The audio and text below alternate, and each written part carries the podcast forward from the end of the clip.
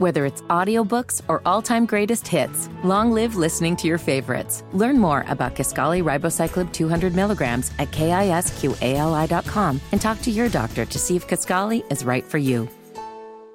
We got a full tank of gas. Hit it. You got more talent in one lug nut than a lot of cars has got in their whole body. This baby hits 88 miles per hour. You're gonna see some serious. It is that time of the week. We love it. Talking to Tom Blocker, our longtime auto expert. Over four decades in the auto business, we usually talk about the attributes of cars, and we will a bit today, but I want to start off in the other direction. A new Consumer Report survey on the least satisfying vehicles of the year. These are the ones that you don't want, or actually, better yet, you don't want again. Right, absolutely. I think they list the bottom ten, and uh, uh, they they surveyed a number of owners that had owned a vehicle for a few years, so you know they'd had the car long enough to be very familiar with it. And the least satisfied of all was the VW Atlas Cross Sport, and that's their large SUV, and only 38% of those owners said they would buy again.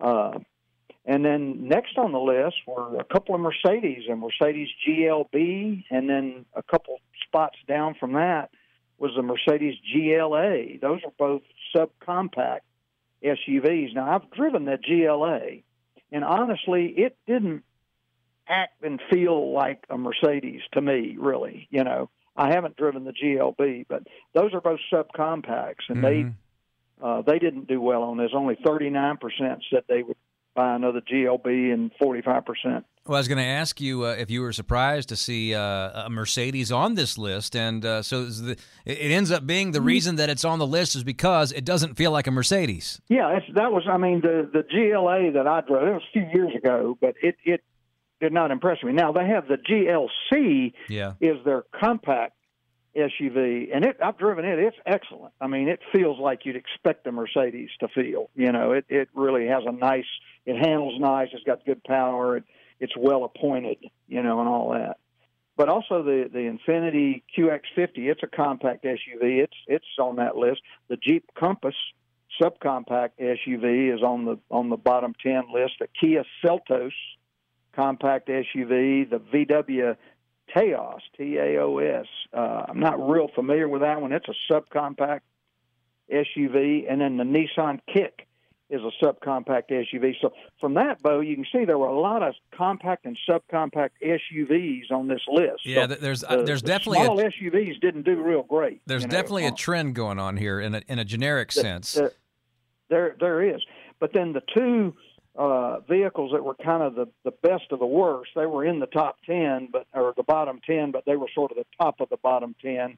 The Nissan Altima, uh, which is a midsize sedan, and the Kia Forte, which is a compact sedan. I haven't driven that one, but I have driven an Altima. I've rented one before, and it, it was a decent car.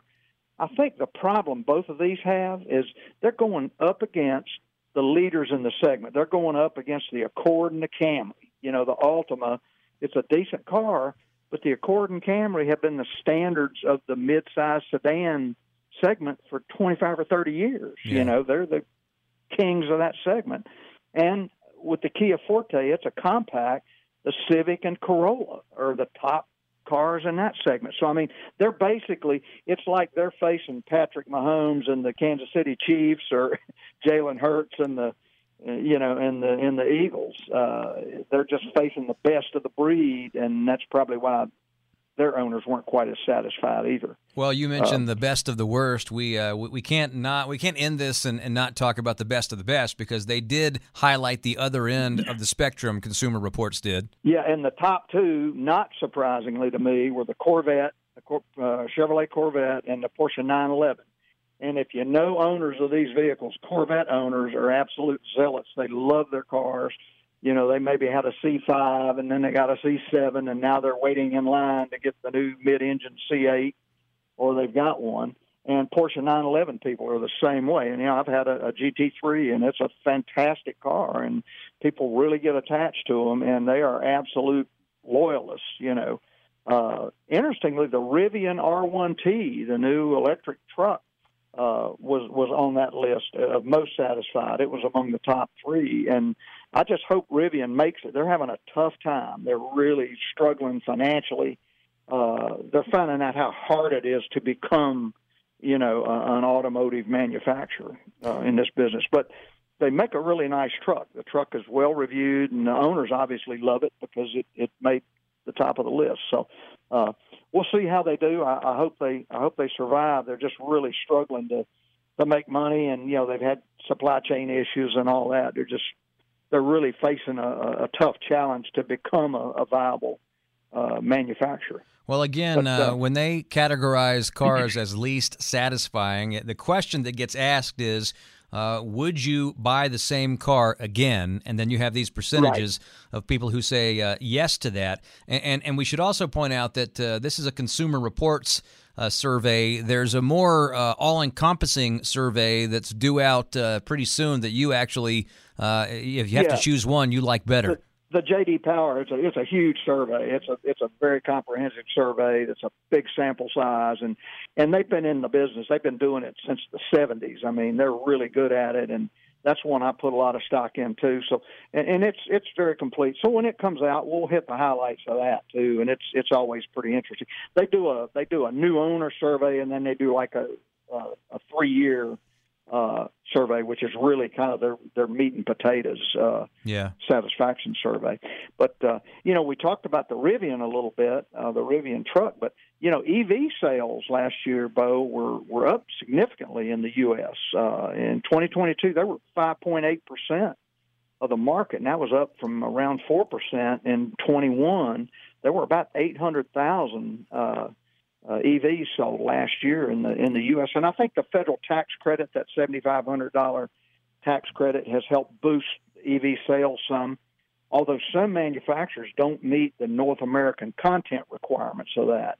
Uh, one interesting thing, though, and I didn't realize this until I, I just read about it recently, that fleet and commercial buyers uh, are not subject to that uh, domestic content requirement, so they get the full $7,500 uh, tax credit uh, buying an EV, whether it uh, meets the requirements or not. So we may see uh, electric vehicles become a bigger part of like the rental car fleets, you know, here in the coming year. So it'll be interesting to see if that uh, if that is enough of an incentive to get those fleet and commercial buyers to start jumping on more electric vehicles.